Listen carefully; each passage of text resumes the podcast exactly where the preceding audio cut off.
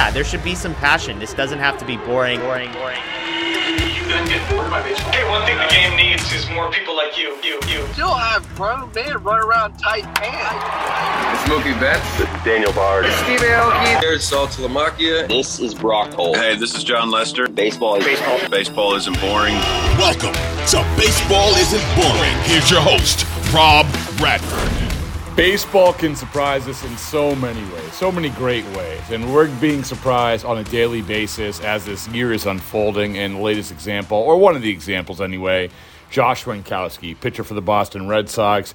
Winckowski is a guy who, when we entered the season, we said, okay, maybe he's starting depth. Okay, maybe he's a long guy. Who knows? He's, he'll help at some point, but but really, is he going to be a late inning guy? Is he going to be the the guy that you lean on to save games at key times. Well, he certainly has become that guy. There's no question about it. This is a guy right now, as we sit here, who has thrown the most, second most innings of any reliever after Jake Bird of Colorado. The second most innings of any reliever in all of baseball. That's kind of crazy. It's 64 innings. In those 64 innings, he has a 281 ERA obviously becoming a high leverage guy, or has become a line, is a high leverage guy.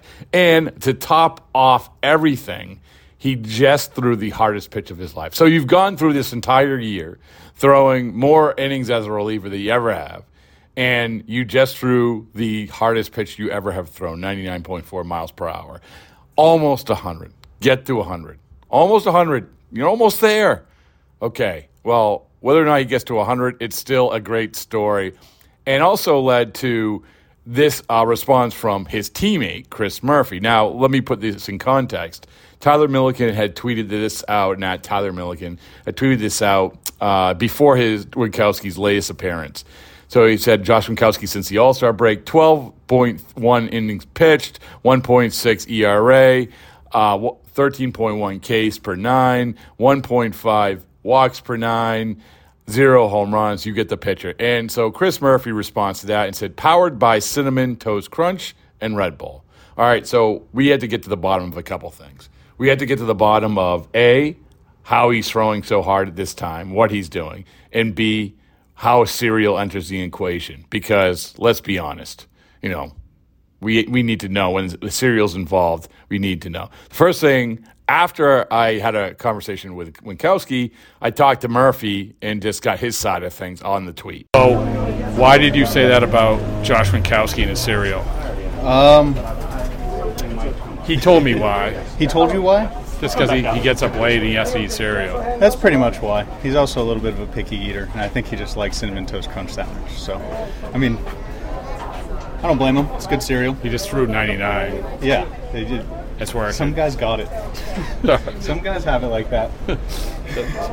All right, so you got a you got a taste, you got a sample, you got got a, a little dab of explanation when it came to the cinnamon toast crunch, uh, which, by the way, if he Winckowski isn't getting sponsored by them by the end of the week, we aren't trying, but we want to get to the heart of the story. The the guy who's actually going through this the guy who is actually throwing almost 100 miles an hour the guy who's actually still eating cereal uh, and that's josh Winckowski. so here you go. Baseball isn't boring on the go.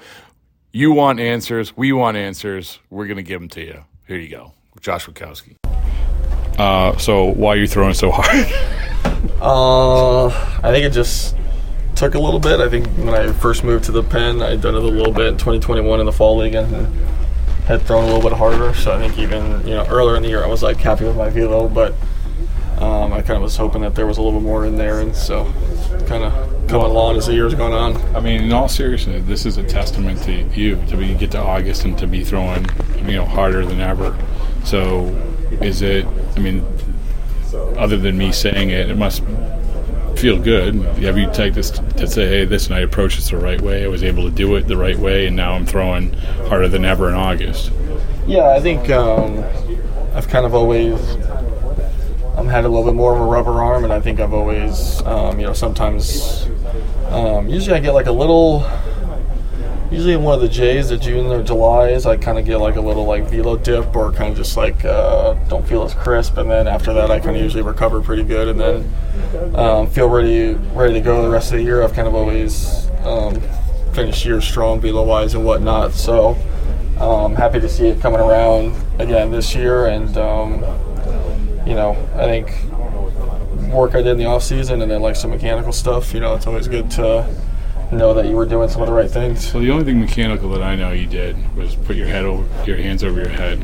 So, um, but is there things that you, like you said, adjusted not only in terms of mechanically delivering the baseball, but physically to get to this point? Um, yeah, so the, the hands over the head thing kind of originated down in Fort Myers. Um, it was kind of something I would randomly mix in, anyways, even when I was uh, hands were lower to kind of like feel rhythm and whatnot. I think sometimes last year I'd get very like one, two, three, four with my mechanics. Like like goes out one, arms come up two, you know, whatnot, and would feel very choppy. So the the hands over the head kind of bring a little rhythm and smoothness to the delivery. Um, and then there was a big focus this off season on uh, like heel connection. Uh, last year I'd kind of get on my toes a little bit early, and then um, couple like there'd be points where I'd be pitching and then like I wouldn't have any contact with the mound at all. I'd be like floating down the mound, so it's like not very not much of a like powerful position. So this year kind of They just saw a video of it and they said, "Hey, you know you're floating on the mound." uh, it was kind of something I found on myself. Um, I had kind of already like felt it a little bit last year, and then kind of just I was trying to work on it a little bit last year. But obviously, it's more difficult in season. Um, and then when I got to the off season, it was something I really targeted with you know doing stuff in the weight room and working with Jeff Dolan down at Fort Myers. Um, yeah, so just staying more connected to my heel, and I think I just my um, delivery has more tempo and rhythm overall. You know, a big thing that I've talked to a lot of guys about this year, and it started with my conversations with the Tampa guys, honestly, was like, you know, finding the secret sauce for them. And they said, throw the ball over the plate, get to strike one, understand that you can throw the ball over the plate and it's going to be okay. Um, is there an element of that even more so for you this year because you know you have the stuff? Um, yeah, I, def- I think at times last year I would try to, you know, people kind of use the word nibble a little bit here and there. Um, you know, watching some of my stuff from last year, you know, I could get two quick outs and then give up kind of like a contact hit. You know, it wasn't anything too hard, and then you know I'd be like 3-0 or 3-1. You know, and I don't think it was like a conscious thought um, last year. You know, I don't think it's you know give But up. when you when you go to the major leagues, that's what they tell. Oh, don't throw it down the middle because the hitters can hit the good stuff, but Yeah. sometimes they can't. Yeah, I mean, you know, the best hitters in the game only succeed three out of ten times. So you know, even just playing the odds, it's going to work out. But yeah, I think this year I definitely I don't know the exact number. I think the walks are down this year for me. Um, so and I think it's kind of been you know purposeful for sure. What's the hardest pitch you've ever thrown? Uh, I think it was the other day. It was like uh, 99.4. Yeah.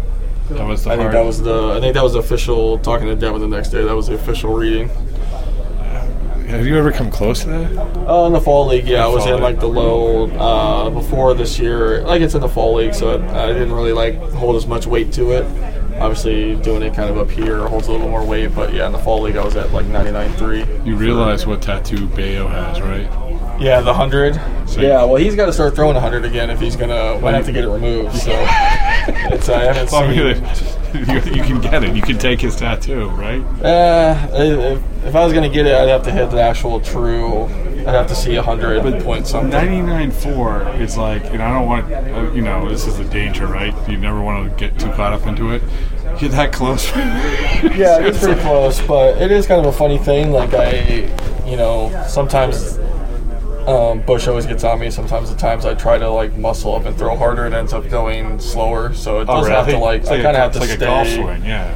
Yeah, I have to stay pretty effortless and relaxed with it. So When you threw at 99.4, did it feel 99.4? uh, not really. Really? I didn't feel it at all. You were re- All right, last question. What do you eat for breakfast? Um, because we- okay, if so if you wanna- if you cereal, yeah. the cereal thing comes from uh, typically most Sunday day games. We have breakfast at the hotel, which I don't mind. But if the bus is at nine o'clock, I'm getting up at thirty to forty-five minutes before the bus, and I'm just getting on the bus. If you want to eat breakfast with the team, you have to get up at like seven forty-five, seven thirty. Get up, eat breakfast, and then be ready for the bus. So that's I take the bus, get to the field, and then usually eat a bowl of cereal, and that's where you'll hear all the comments coming from. Is usually day games, Sunday mornings, Saturdays, and an occasional Um, sometimes if a lunch is really bad, I'll have a bowl of cereal. So that's where a lot of those comments come Hey, from. listen, just- you're, you're, you're young. You can you can lean on the cereal. yeah, yeah. I mean, I remember I remember being 20 and talking to 25 year olds, and they said, "Oh, it'll catch up to you eventually." And here I'm at I'm 25 now, and I don't feel it. So we'll see when. You know, I know eventually it'll come, but you know, take advantage of it while you can. And then, yeah, I also like uh, kind of a big sleeper. So, like I said, a lot of it just originates from not wanting to get up earlier on Sunday. All right. Well, listen. You're throwing 96, 99.6 or 99.4, whatever it is. You're eating cereal. Things are going well for you. So, Yeah. All right. Yeah, I appreciate thank it. you. Thank you. Yeah.